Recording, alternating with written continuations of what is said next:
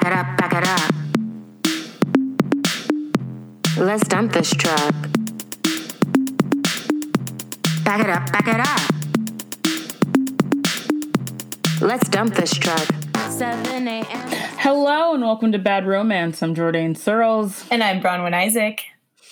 And this week we are doing the much talked about film, the Twitter discourse film, the film that we were all waiting for 2020's happiest season, directed by Clea Duvall.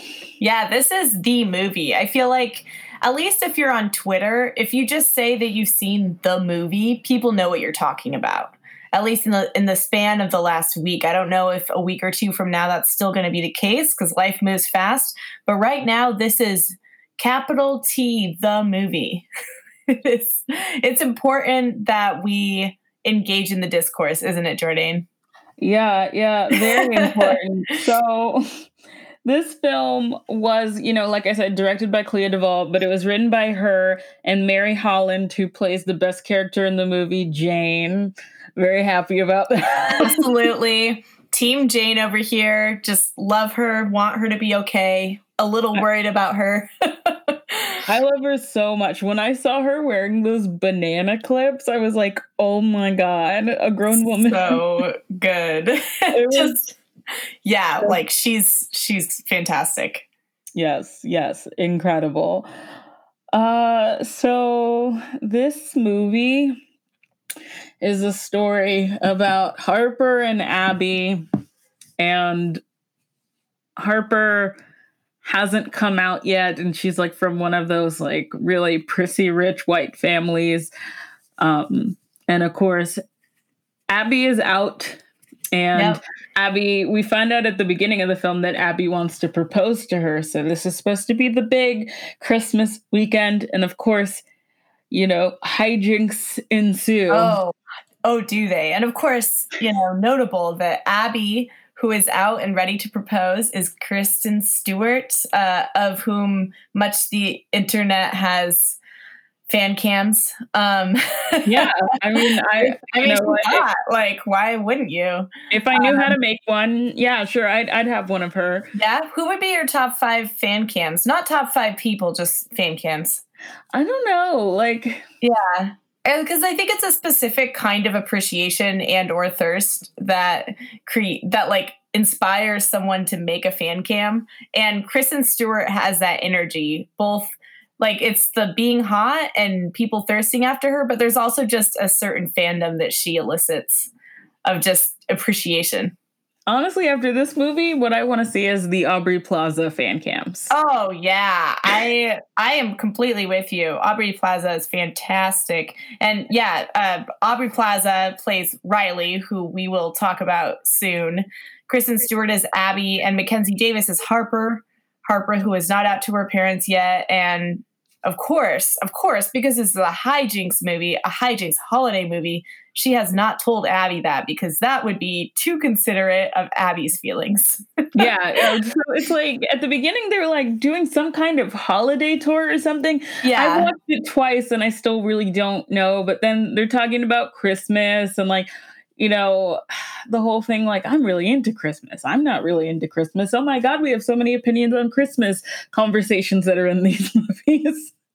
Yes, it's it's I mean it's a classic of the genre where you don't always know what the context for the event is beyond it being Christmas. I read this as a tour of sometimes really rich neighborhoods that have Christmas decorations will have paid tours, which is just peak capitalism.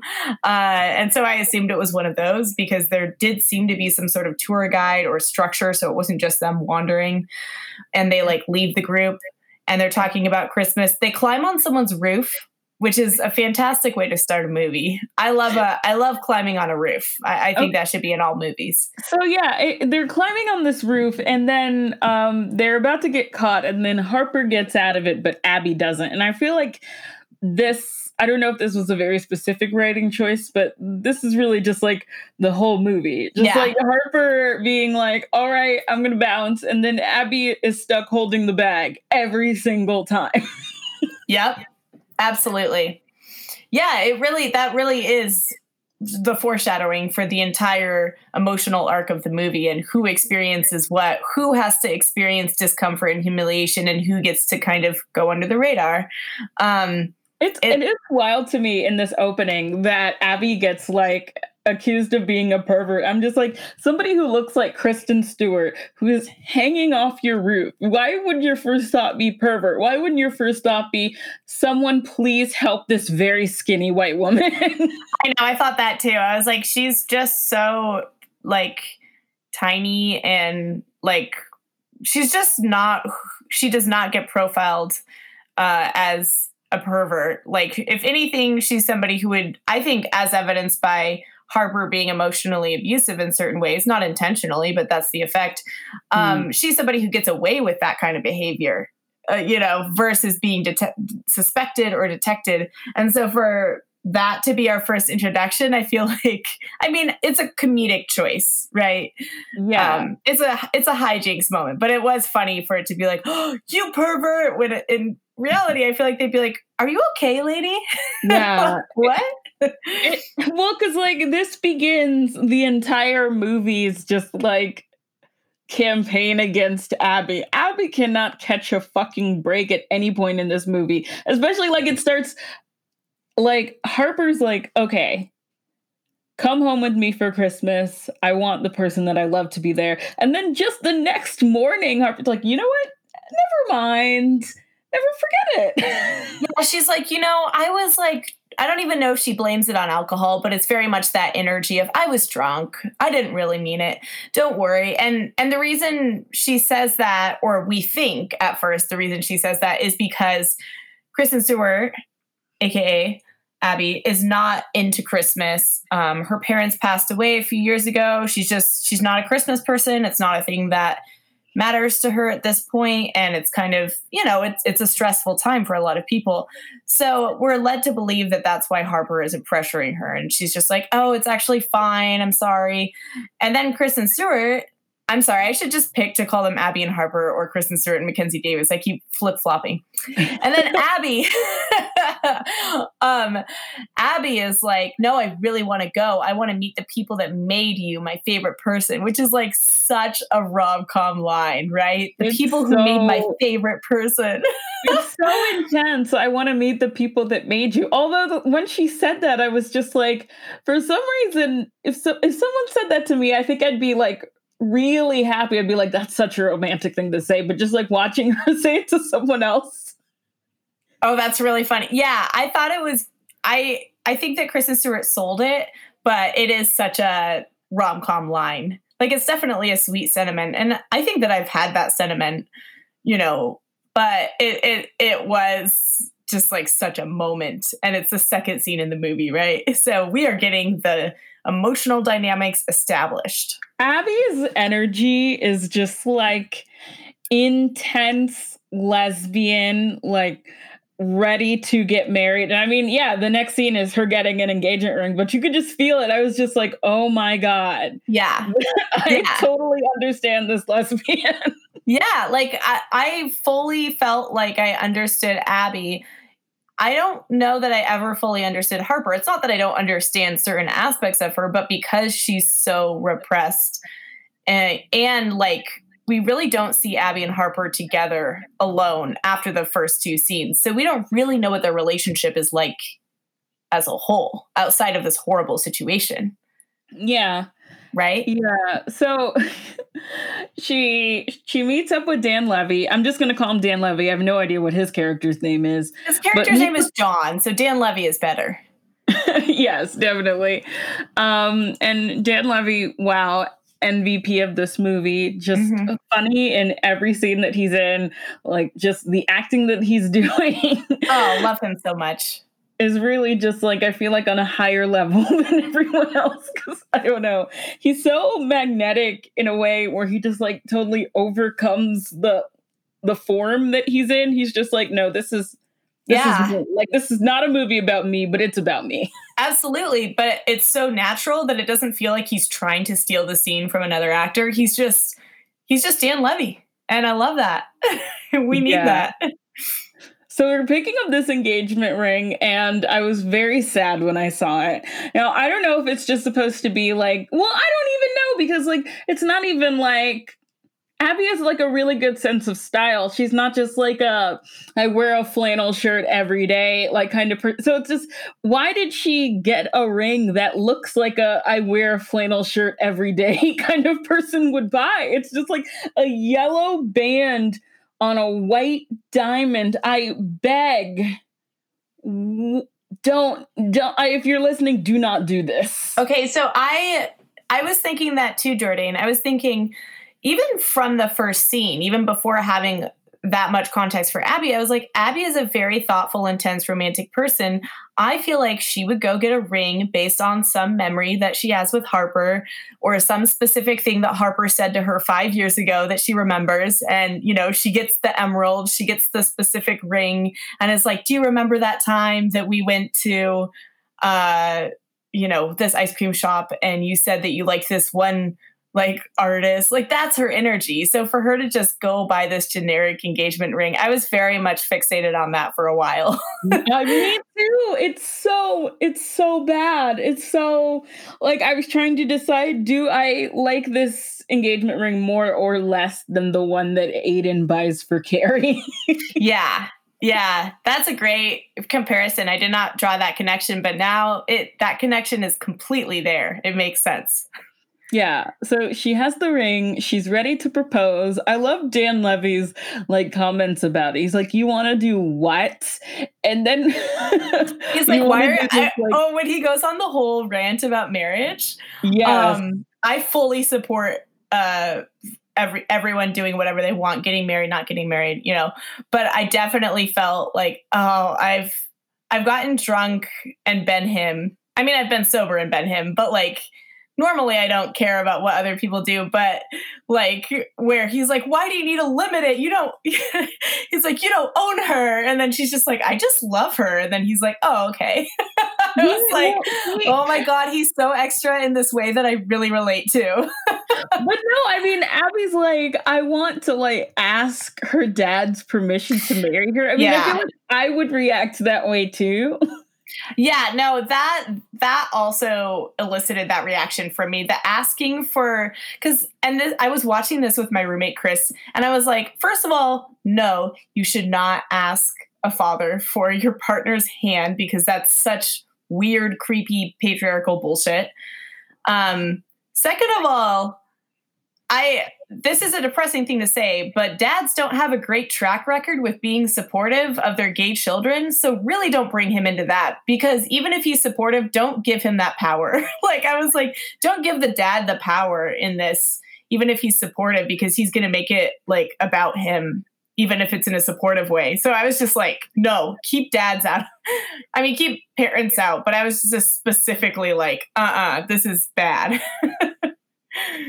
Yeah, I that whole I don't know. It's weird.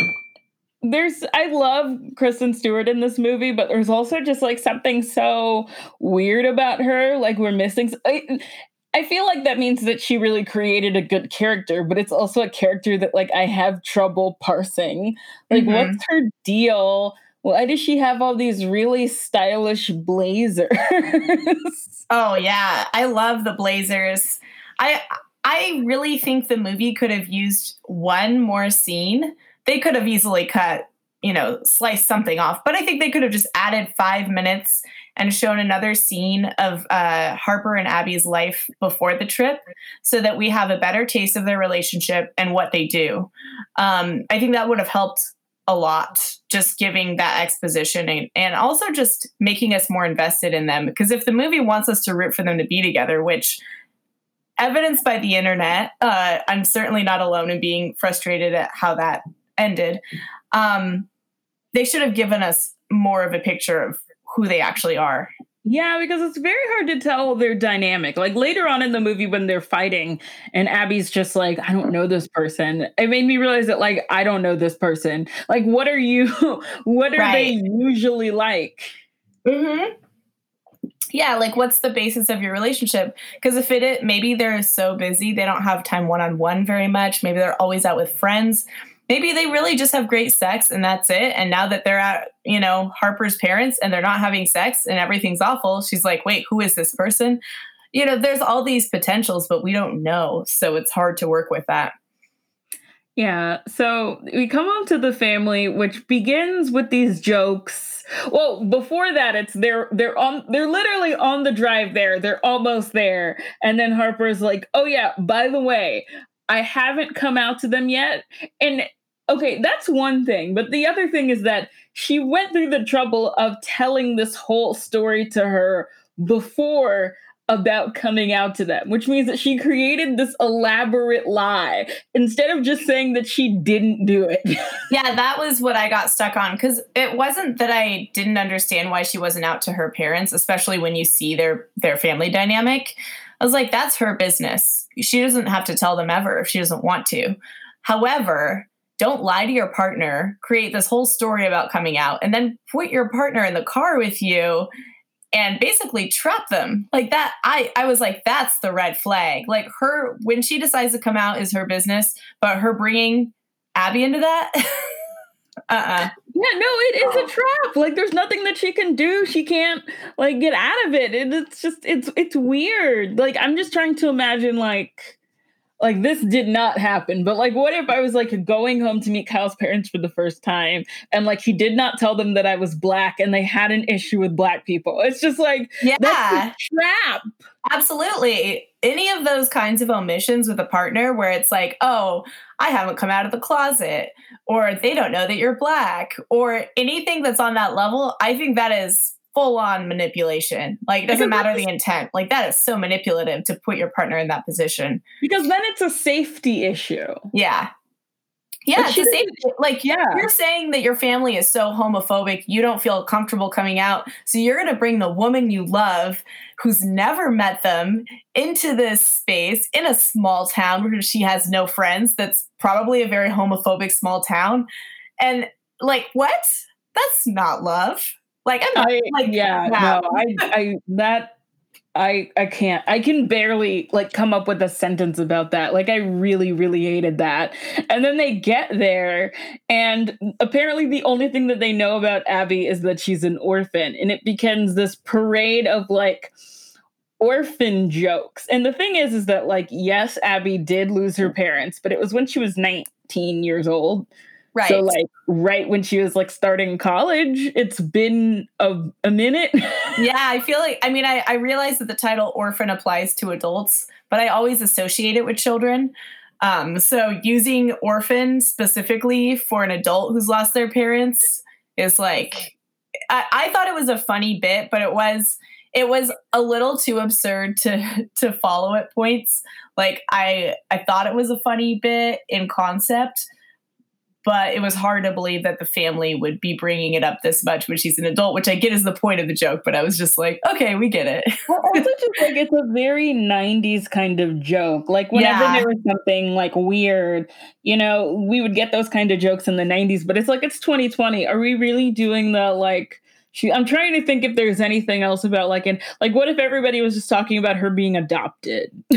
Right. Yeah. It i also agree because it was such a thing. I feel like adoption and being an orphan these were big jokes. Like it was like oh you're an orphan or like or like the drama of oh they're adopted. Like it's like oh my when, god like yeah. you and your parents are two different races. Yeah. Yeah. And and so it was funny because it, it felt yeah it felt like a weird throwback which in some ways makes sense with the genre because holiday movies i think in 2020 a holiday movie immediately feels like it's from 2010 because the general tone of holiday romantic movies are so um corny in a specific way that hasn't quite matched American culture, at least in the last five years, five, six years, because of the just cynicism. yeah, I feel like I feel like uh, holiday movies, for the most part, feel like they were set. the Family Stone era. I think yes. everybody have we have not gotten past the Family Stone. Yes, yeah, the Family Stone is uh, it's the the force field that has not been surpassed. in vibe. No, I, and I wish there was something. I really want something to overtake the Family Stone. Like we don't need to go back to a Christmas story, but No. like let's give us let's give the girls something new. Yeah, absolutely. we need some new uh, leaps forward, some subversions of the genre. I think this is something maybe we should delve into, Jordan. We should write something, uh, Christmas specifically. Yes, yeah. I mean, it would just be about like my kind of family Christmas would just be like avoiding your parents and looking for places to get high. yeah, yeah, absolutely. Yeah, I mean, we can all. There's there's so much. I can always write that love story about the light hangers at the Christmas festival. Oh yes, we definitely need to do that. yeah. So okay, so the whole deal with this family is that Mary Steenburgen Virgin is incredible. I mean, that's really I feel like that's all we need. Like her oh clothes Oh my God. movie. I've just never seen a more gorgeous and put together woman. I can't deal with it. Yeah, I mean, her and the fact that her and Ted Danson are together is like a, uh, like just an offensively uh, sharply dressed couple. Yeah, yeah, 100%.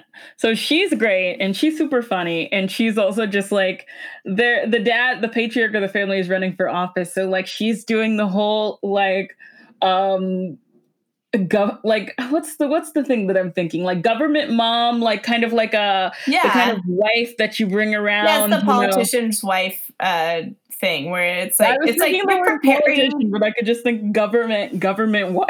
Yeah, it's like well, it's like your first lady in training. You know, you're just doing years of kind of like first lady light activities.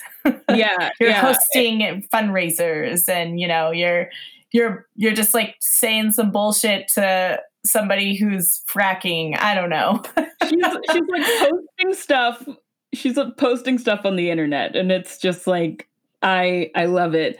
I just love that she's just like talking about Instagram. She's talking about trending. She's talking about going viral. She's looking through photos to post to social media. It's just like, no, this is blurry. No, this is boring. Like I was just like, this is this is adorable. yeah because she's building a brand she's an influencer but she's like a conservative politician's wife influencer so it's just such a different metric and she's i mean she's just such a fantastic comedic actress she really takes the screen in every scene and she's so good at delivering just very specific uh kind of well off white woman uh shade and compliments like things and statements that you're not even sure at times what she feels. Like is she trying to be passive aggressive or is this her genuine attempt at being nice? But she's so good at capturing all these nuances and creating a deeply uncomfortable atmosphere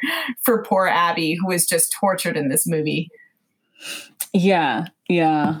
Um so we have her, we have Jane, who is the best character in this movie. This banana clip wearing, just like sparkly shirt, sequins.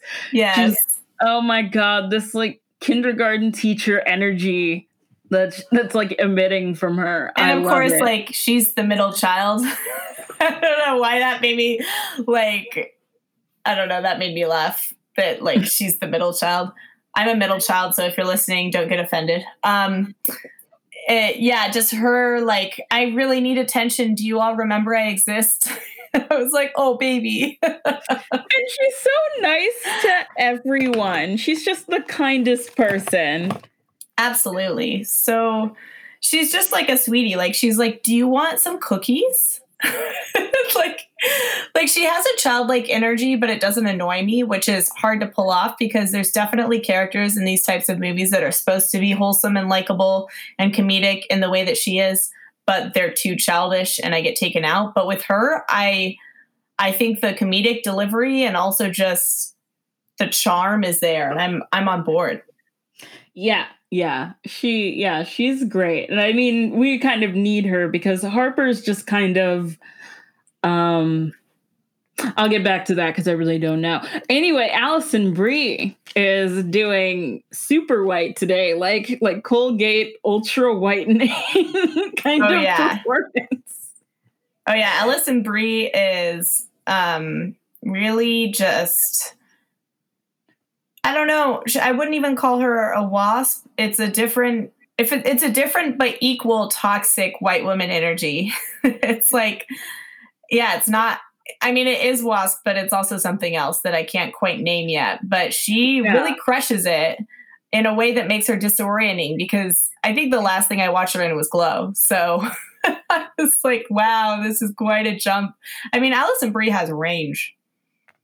Yeah, so, yeah, she does. Yeah. It's, it's hard to know what she's doing here and her husband gets even less to do like i don't know anything about him apparently only backstory that we get is that they used to be attorneys and then they had kids and then they decided to stop being attorneys and make gift baskets yes yeah uh, her husband burl moseley of course he is besides their children, the only black person. Oh wait, no, that's not true. Oh no, I'm totally never mind. Anyway, yeah, no, he is. He's so white. I'm just extra aware that like he's alone. yeah, no, it, it, it's him and the kids, and it's the only black adults in this family. Um, yeah, yeah, and the kids are just like the kids are interesting because they're essentially they act like every pair of white twins that I've ever seen in anything. Like they're only talking to each other, they make the exact same expressions, they're playing tricks on people, including like pushing a Christmas tree over in a really climactic scene and then like putting a necklace into Kristen Stewart's Abby's bag to get her in trouble with mall security. And I'm just like why do these kids I mean the only reason that we get that the kids don't like her is that she's staying in the room that they usually stay in when they come but i'm just like are these kids really going to hold this grudge for days really? yeah i i had a hard time buying that i didn't get i didn't really think the kids would care that much about the room and i felt like the movie should have had Kristen Stewart really messed some interaction up with them if they were going to have these kids against her because it just felt out of nowhere. And obviously, kids have their feelings and they're going to do what they want, you know? But this, it, it just felt weird that they would go out of their way to make her time hard when she's not having a good time. She's not really getting attention, at least not positive attention.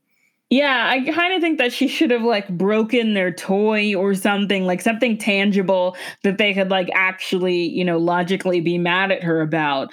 But I think what the movie is trying to do is the um the one of the big secrets is that Alison Brie and her black husband who doesn't get a lot of lines um Burl you said his name is? Yeah, Burl Moseley.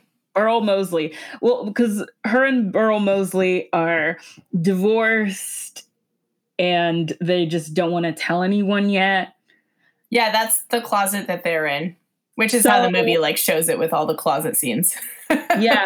So, I mean, I guess maybe the kids are lashing out because they probably the kids probably don't know no, but they're probably like aware that there's some kind of tension, but it's weird they just decided to point it at this stranger. I guess it's easier to do it to a stranger. yeah, it is interesting. I, I definitely believe that the kids knew there was something going on with their parents because they're old enough that they're definitely at an age where they they're going to pick up on that kind of thing, and also at a restless age. You know, I I would put the kids around seven, eight, maybe nine. So mm-hmm. they're not old enough to be allowed to do as many things independently, but they're old enough to get bored by, you know, baby stuff. so they're ready for some drama. I do love the scene where Mary Steenburgen like comes in and she's like, "Oh, I need to get the Game Boy for the twins," and I just keep on thinking that Game Boy is not going to entertain them for very long. I hope you have other things for them. I know having the Game Boy was such a funny time capsule too. like, I mean, maybe it looks looks like some like old technology to them. It's just like, oh, we got to play with the Game Boy. Yeah, like they like it's like when I used a rotary phone as a child. Oh yeah, me too. I used the rotary like, phone. Whoa, this is so cool. yes. Oh my god, we had like multiple ones in the house. I would play on those, and I would play on typewriters because I was oh, so fascinated by Absolutely, you're the clickety clack. You're like, I am a writer. Yeah, yeah. And it's just like this like Mac keyboard. You don't you can't even hear the tap. It sucks. Yeah, it's not the same. Not at all. Yeah. Um Yeah, so the that those are the siblings. So we got Alison Brie is uh she's the oldest, right? And I think so. yeah, Mackenzie's the youngest and Jane is in the middle. And so Mhm. these are the sisters. And Jane, again, Jane is just a delight. She doesn't have any secrets. She doesn't have any drama. So obviously Harper's in the closet and Alison Brie is secretly divorced.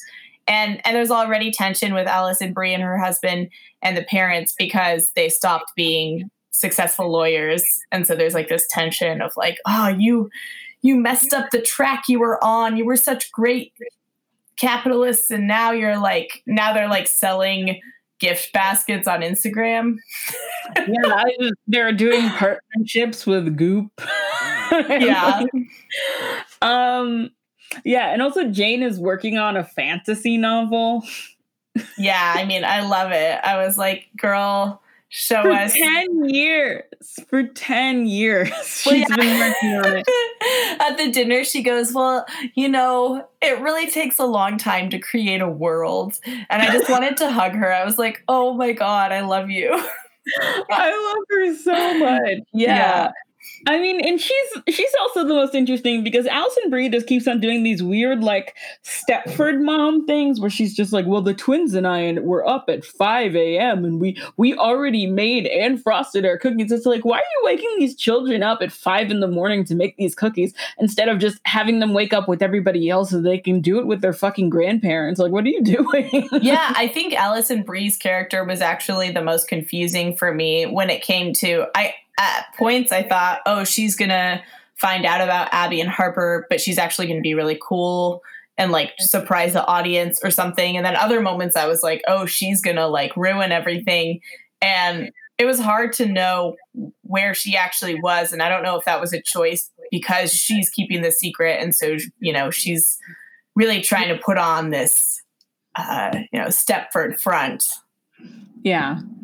I don't know. Yeah, I wish I wish I knew something about the husband aside from the fact that he juggles, which we see at the end. I hate that for him. it re- it really sucks. Like I would say that like um the token black boyfriend in the Family Stone, well, token black husband in the Family Stone, you know, he actually got lines to Yeah. say. I remember him speaking in the film.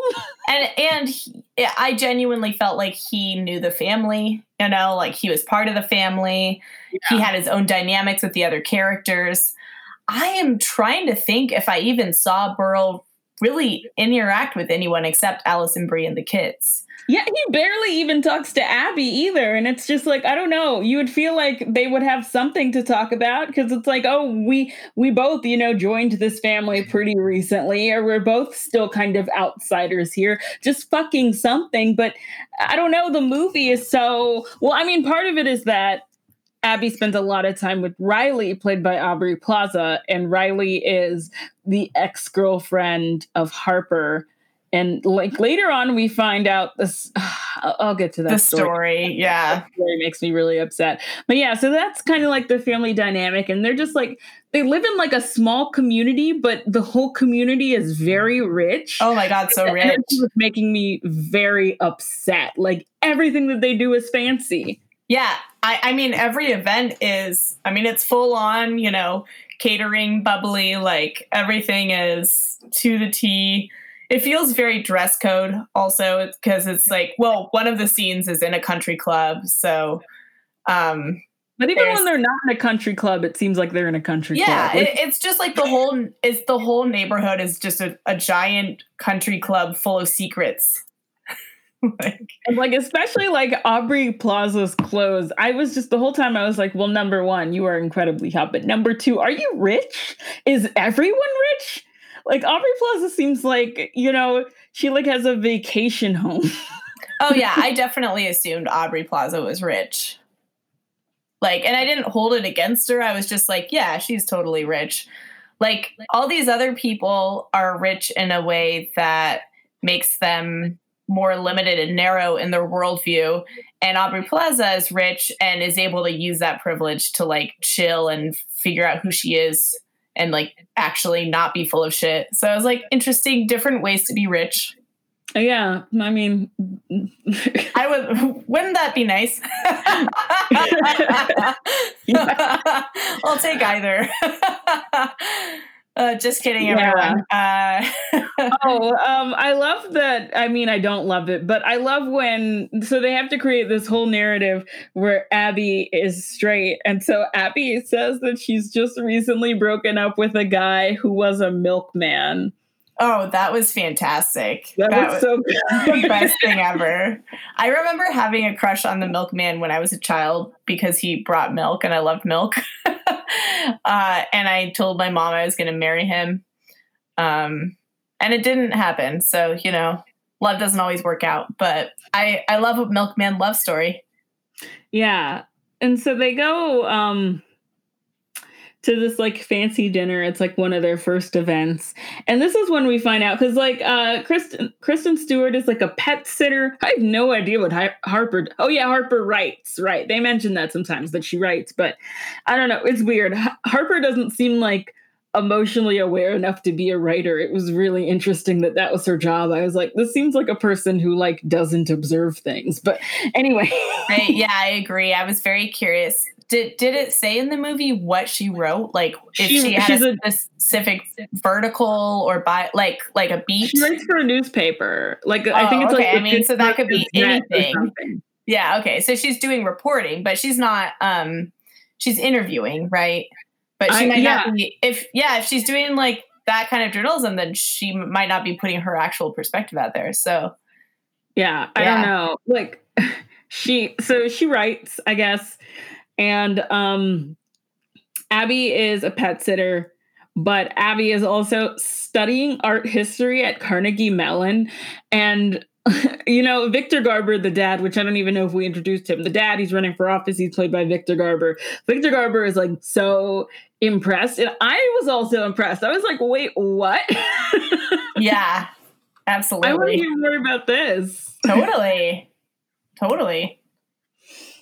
Uh, so I mean, you think it's weird because like there's nothing about Abby that's wor She's just so great. Like I, I, know. know. That's the thing is like there she's not she doesn't even have an edge, you know? Uh so it's not even like she's like gonna fuck up the dinner table by like you know, uh going off on someone. Like she's just like there because she loves Harper. And so it's like, okay, yeah, your parents are super homophobic. Uh but also like I, yeah, just why you know what made me really upset? I mean, a lot of a lot of things made me really upset, but that she made Abby pretend to be straight also. I was like, why can't you just just like pretend that she like you shouldn't do any of this. You shouldn't do any of this lying. But like let her be honest. You're the one who's in the closet, not her. Yeah, I mean, like because it's like they're roommates. So who cares if your roommate is gay? Right. I don't. I I mean, I don't want to. I know that these things are very difficult, and I don't want to like make light of that. I I, I guess I'm just very much on Abby's side because I'm just very protective of her, and also the performance that Kristen Stewart is giving is so much more is in my opinion richer it's richer Yeah. than the performance that mackenzie davis is I giving and i feel bad saying that because we're meeting her entire family but i still like pulling away i still didn't know her by the end Yeah, and it's interesting because we are we're meeting her whole family and you know, all of this is kind of on her terms or on her family's terms more accurately. But the camera itself spends a lot more time with Abby. So, you know, at the events, yeah, we see Harper, but we see Harper talking to a bunch of people. We have a lot more time with Abby where she's alone and we just get to watch her face or where she has a passing interaction with someone that's awkward. Whereas when we see Harper separate from Abby, she's like plunged into a very active world and so it's a lot harder to get to know her so i also felt like there was just more time to to connect with abby even if you're just observing the way that she stands in a room you know the way that she hangs out and so Yeah, that, that added to my protectiveness towards her um, and again like it's not even that i i didn't judge harper for not having come out to her parents in general, I did judge her for putting Abby in this position with her. Right. And also like you know, in, in every scene, you can tell what, how Kristen Stewart is feeling. You know, she has like a lot of like micro expressions. You know, she does like a little when she's nervous, like she fidgets. Like sometimes her shoulders go way up. Like I have so many observations about how she reacts to situations. Like even like when the twins are fucking with her, the look on her face, there's no anger there. She's just like, I understand. Like you can look at her face and be like, she understands that these are children. She's not upset. She's just frustrated. There's just like so many layers and you can see all of them. Yeah, there's I think her performance is really rich. Yeah. And unfortunately, I don't know what's going I mean, there are a couple things wrong with Mackenzie Davis's performance. One is that the way that she is styled is so awkward and Mackenzie feels awkward in it. Like the clothes are awkward, the the wig is bad and awkward. Like she seems like she's wearing a heterosexual suit.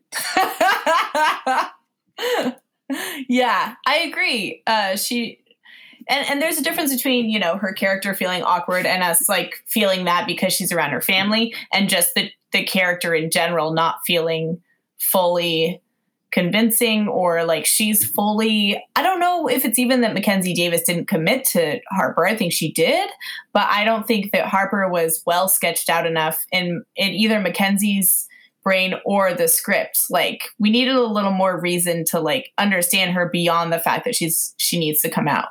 Like yeah, what no, like, totally- yeah, like why is Abby into her and why is she into Abby?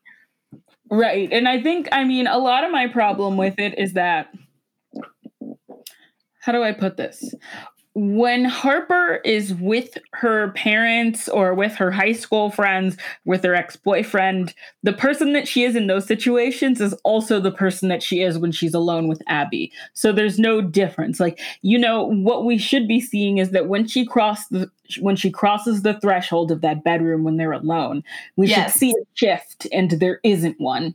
Yeah, I think that's a really great point. Yeah, there's no like taking off the mask because it feels like she's she has the mask onto herself. So how could she take it off? Right. Yeah. Yeah. Um so I mean there's a lot of that. Also, and maybe I'm just being an annoying bisexual here, the energy that Mackenzie, the queer energy that Mackenzie Davis has and the queer energy that Kristen Stewart's has when they're both at their best is very similar. And putting them together just seems like Redundant. weird. Like they should have found an actual femme to do like an actually like like of the kind of person who would like come off be comfortable like traditionally feminine it just felt like two like butch women like one of them pretending i don't know it was weird Yeah. Yeah, no, I totally I totally see that. I I just didn't think that they had chemistry with each other. Um no like I didn't believe like I believe that Kristen Stewart I believe that Abby was in love with Mackenzie, but I didn't believe that they ever had sex. And I didn't believe that Mackenzie was comfortable enough to even like be in love with Abby. Like Yeah. I yeah. And it's not even that I thought like, you know, we we meet her ex. It's not that I think that she really could feel that way with anyone. Like I, I don't know. Mackenzie Davis had zero sexual energy in this. Yeah, no, yeah. Her her ex Connor keeps on showing up because her mom keeps on inviting him because the mom wants them to get back together. And I guess it's because he's like he's blonde, he's well bred, and they used to date. So it's this whole thing. And he's also into it. You know, it seems like he never wanted to break up with her.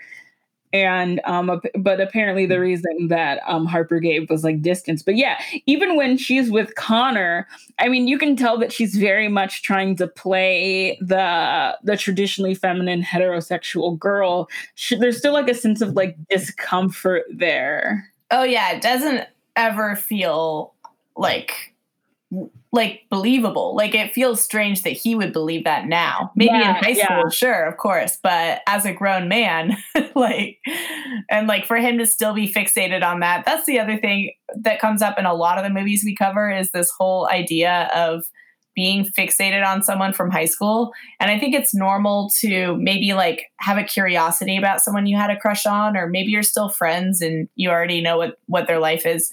But this whole like, this person I knew when I was 17 got away. I just can't imagine. Like, I've changed so much as a person, it's hard to imagine feeling that way. Yeah, no, I don't know. Whenever I pine, whenever I did in the past pine for someone from high school, it was really just about me pining a life that I could have had Yeah. that just doesn't fit anymore.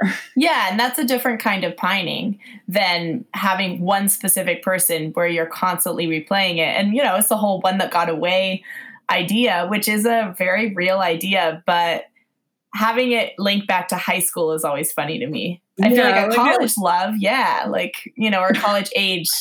I, I don't know, it's funny. Uh, yeah, no, it, it really is. Um, love, love Riley. Just Riley is at every single event because I guess like her family is close enough with their family, which is funny because we don't really ever see her family, or if we do, I don't remember it. No, I, I noticed that too. We never meet Riley, aka Aubrey Plazy's Pla- Plaza's uh, Plazy. I, uh, I love that Aubrey Plazy. I'm I'm coining it. Uh, we yeah we never meet her parents or anything, which is interesting because these are very much multi generational events. You know, with the parents and the adult kids and the champagne and the catering, the the country club uh, segregation vibes. Um, but yeah, we we don't meet her family, but because she's part of the community, she's at all of these events, and Just I mean- looking hot, just at Oh. all of these events, looking hot and like kind of like brooding, but doing it in a very like sexual way. Like everything, like her eyes, that scene where she's like across the room and she's in that like gorgeous like burgundy dress and she looks she looks at um Abby and she's like holding up her glass and she like I was just like oh my god that is one of the hottest things that I've ever seen. oh yeah, no, she's she's like giving such good romance look. Like she just like she she hits it out of the ballpark. Totally. Yeah, let her star in a romance, please. Give us that. She's so good. Also, there's a new movie coming out called Black Bear that I've now seen twice because I I saw it at Sundance and then I hounded people until I got a chance to see it again. She is so good in that, but it's unfortunately not a romance. It's like kind of like a thriller drama thing. But yes, she's she's so good and every single she's like the kind of person where if you're at an event like this, you're just like where where is Riley? Where is Riley so that we can go have a normal human moment? Oh yeah, she's she's exactly like the one person that you look at at the event and you're like, okay, I am still alive. this bullshit has not choked me to death. Uh, they they're one of my favorite moments is when both her and Abby are outside and she's just like like just the way that Riley approaches Abby outside and is just like Oh hey yeah, she just like she just like she just like peeks out and it's so cute. It's just such a like, do you want a cigarette? Everything's crazy, right? Like it's just one of those moments. And I think that it's done really well because they're both great at acting and you really believe that they're giving each other respite in this moment. And, you know, meanwhile, Harper's inside, like with her dad or something. Yeah. So like so Abby keeps on running into Riley and Harper just keeps on like performing and she starts performing so hard that she gets swept up in the performance and just like really starts to neglect Abby, lash out at her in ways that are just like really unfair, like trying to gaslight Abby into thinking that she's being possessive when Abby just like wants to be treated like a person. And I just and the way that Abby just puts up with all of this, just like every couple, like there's a look on her face where she's crushed. She spends like half this movie just like looking devastated, and it just made me hate Harper so much. Like, why would you do this? I know. I know. I know. Well, it it also consistently builds. Basically, from the moment that Abby is introduced to Harper's parents, the stakes just keep it's not that the stakes get higher, it's just the misery increases. There's just all these details that add up to make life harder for Abby. um, you know, these arbitrary political events where Harper's either Harper's like, "Yeah, can you come and lie?" or or she's like, "Yeah, uh, I'll see you in like 8 hours. Have fun being alone." it's just like, "What?" and meanwhile, you know, uh, Riley's just like existing. You know, she's just vibing. And when she sees Abby, she's like, "Oh, I know your pain all too well." That's that's another one of my favorite scenes, although it's sad. I just like Yeah. them hanging out together. Yeah, you you know, there's just like this look on her face where she's like, I know exactly what's happening to you. Yeah. And she knows it before like um Abby can really accept it. But uh later on when they hang out in a bar, a nice um nice little drag bar, which I just wanted to spend the whole movie in the drag bar. oh my bar. god, I know. I, I was like, I want to just transport there. That looks so nice.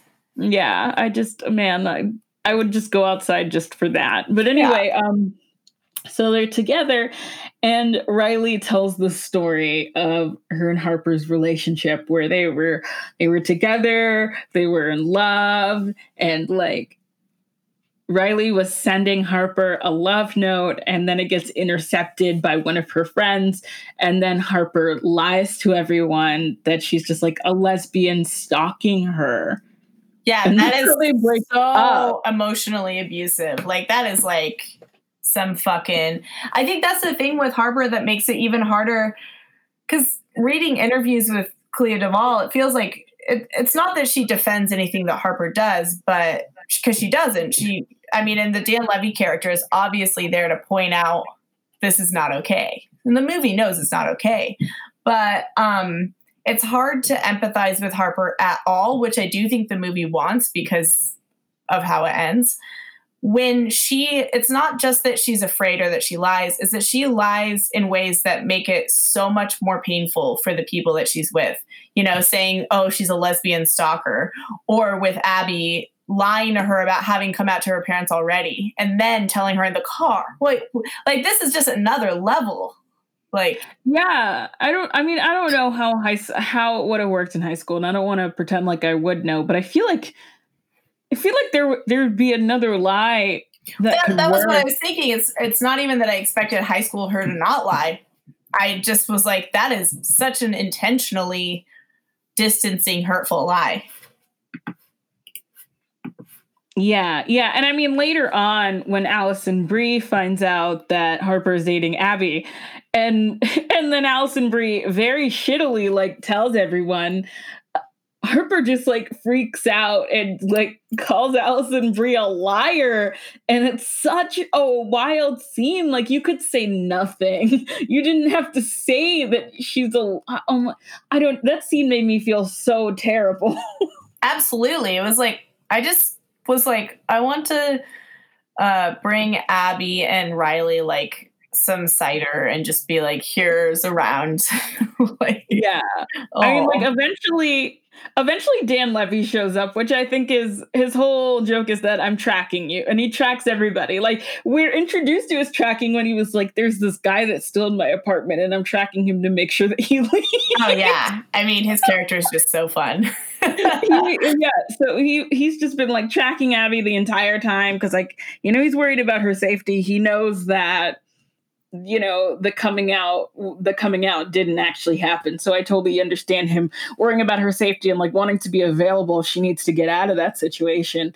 So she so he just like shows up and he is like giving this whole like can we just man well, he, well, yeah. I mean, he keeps telling Abby, he's like, "This is not okay. None of this is okay. You deserve to be with someone who wouldn't lie about you, who wouldn't force you to lie."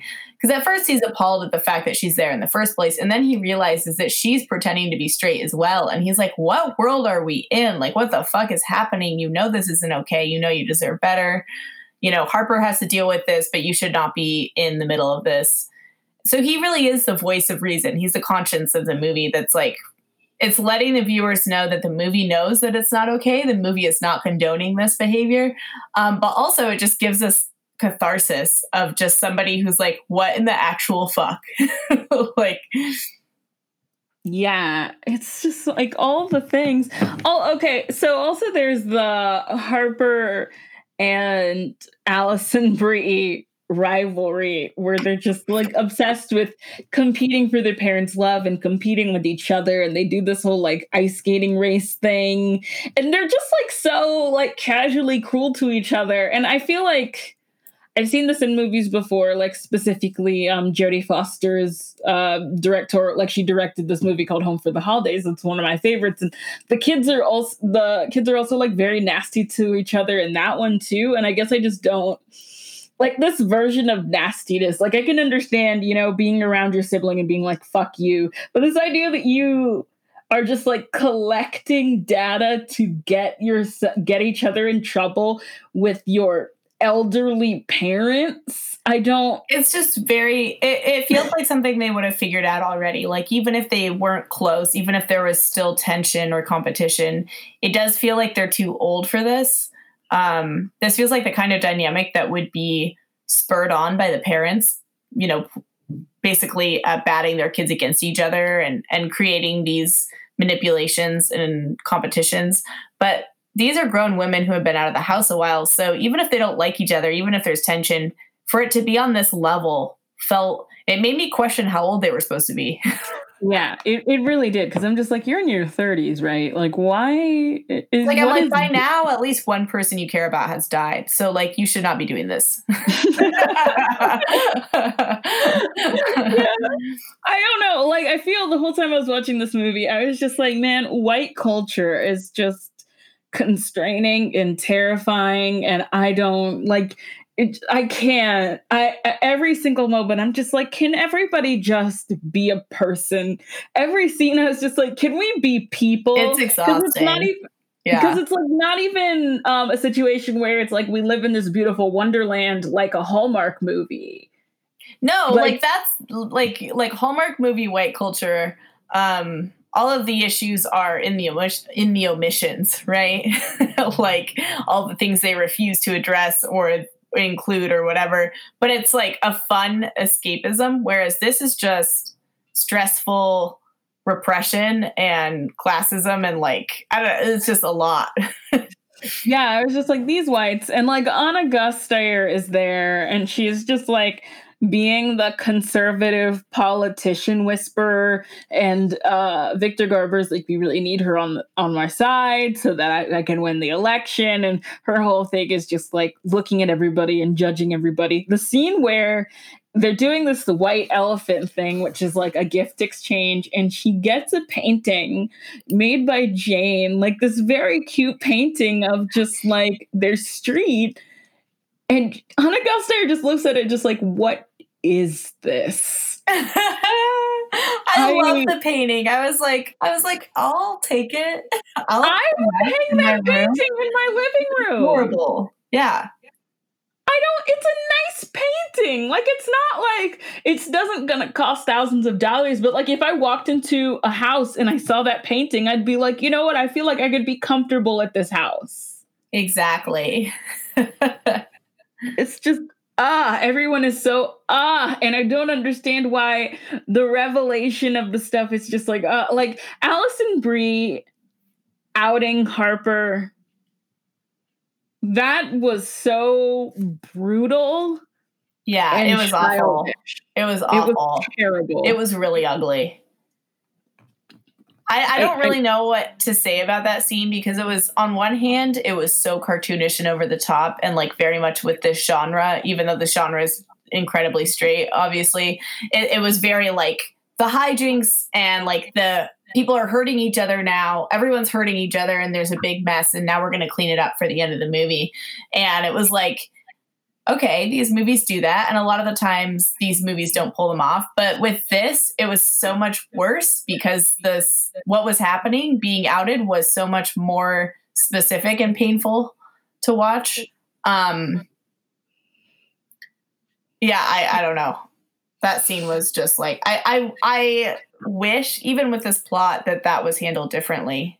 Yeah, I think the I movie really, could have done it a more creative way or less uh, gratuitous Right, because like these are like upscale whites. I just don't understand this whole like even like after the whole like outing happens and Abby leaves, like Harper and Alison Brie are still going at it, and then they keep going at it, and then like one of them smashes the painting over each other and then jane's just like you know i know that you like think that all of my stuff is shit but like i i put a lot of time into this painting and that was just so inconsiderate. And i was just like i just couldn't like i can't as a person in my 20s imagine doing this. I can't imagine being a person in my 30s and acting this way. Yeah absolutely.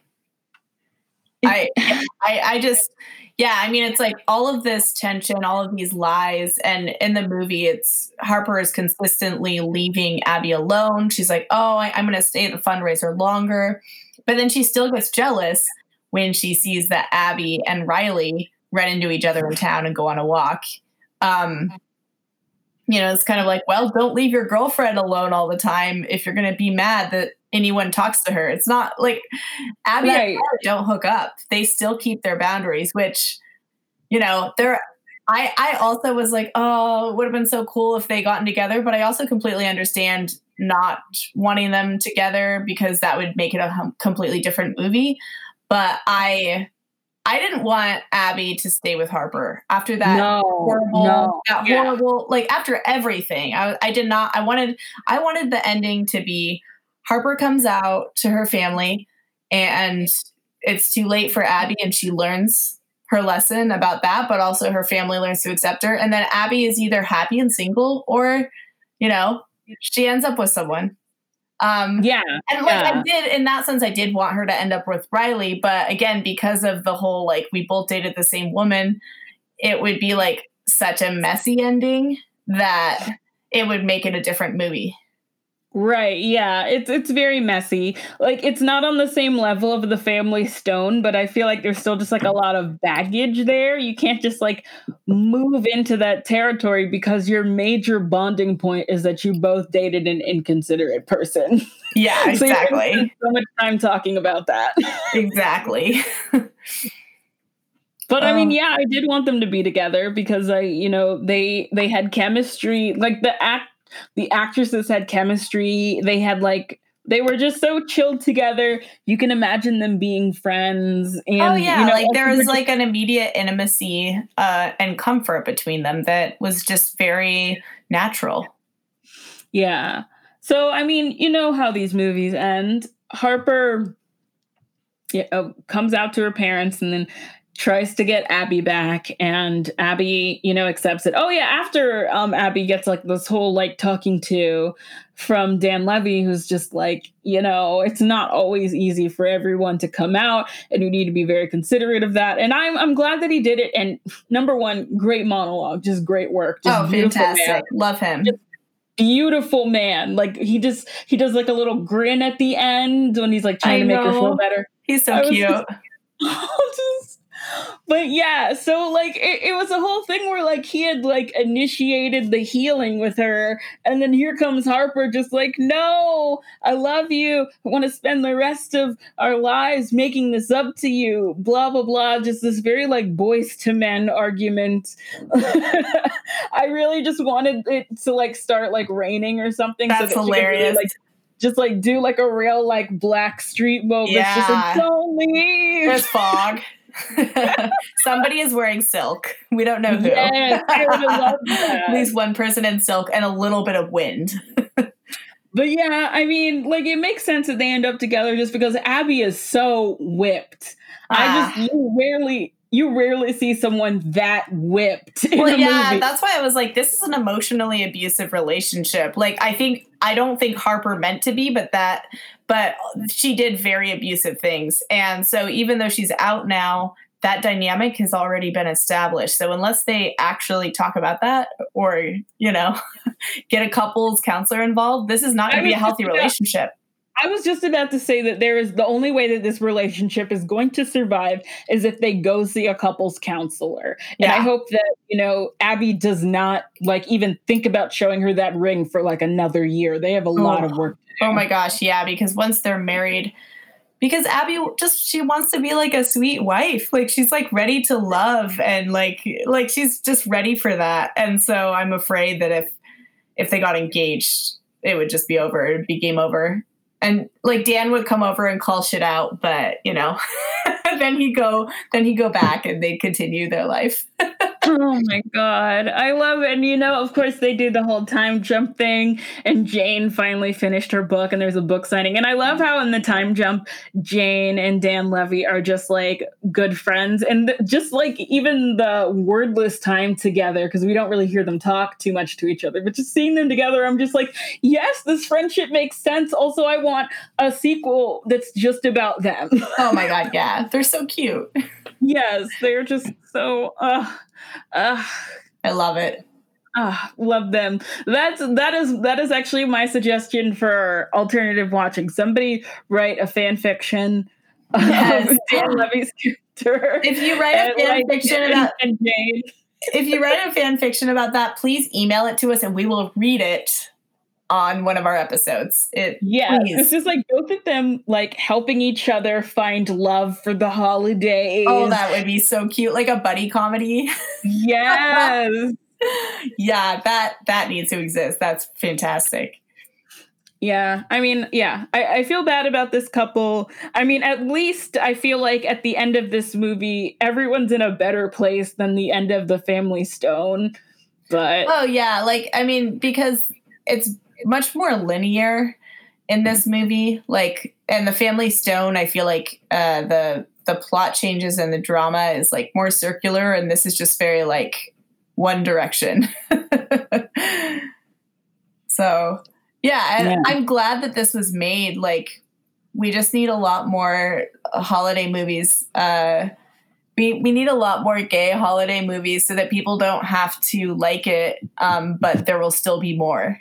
like, yeah, like, you know, like I enjoy, yeah. I fully enjoyed watching this, even though I was upset on behalf of Abby in the way that I enjoy watching a lot of holiday rom coms that are problematic emotionally, but like have people I love in them. So I hope we get these spin offs, you know? Yeah, I really do.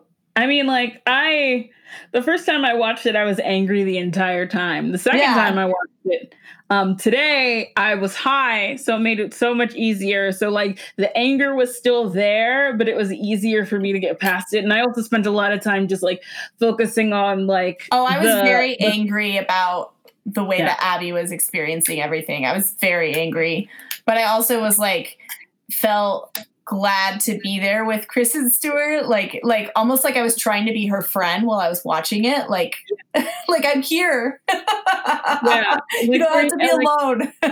I want, yeah, I want to support you during this like really hard time. Yeah, exactly. Actually, uh, our our listener and friend Zora compared this to Lez Bomb, which we covered, and said it's like Lez Bomb with a budget. Which plot wise, absolutely. oh yeah, totally. It is yeah. Lez Bomb with a budget. Yeah. Um so yeah, that's I mean, it's on Hulu. Everybody's watched it. If you want to watch it, watch it. Clea DuVall is like you know, a woman that I have been in love with for most of my life. And so like and I've seen her um I've seen the other movie that she directed, which I think is called The Intervention. And like she's, you know, she's doing this like pretty like later in her career. You know, she's learning how to direct for the first time. This is only her second movie. I'm sure, you know, there's like a lot of mar- like I love her, so I don't want to be like you did a bad job. I don't want to say no. that. No, we love her. She's fantastic. Yeah. I'm just really glad she's making things. And I mean, this cast, wow, amazing. Yeah. yeah. Really, really great cast. I mean, you know, I can't wait to watch the next one. Exactly. You know? That's how I feel. Yeah. Yeah. yeah. Well, dear listeners, uh, per usual, our music is by Clutch Douglas, a fantastic Seattle band. You can check them out. Uh, you can find us on all the places you find your podcasts uh, Spotify, Stitcher, we're on Pinecast. We're on iTunes. We love reviews. We love you. We hope you're keeping yourself fed and hydrated. Uh, I'm Bronwyn Isaac. I'm Jordan Searles. Hi yeah. Back it up, back it up. Let's dump this truck. Oh, uh, yeah. Back it up, back it up. Uh, uh yeah. Let's dump.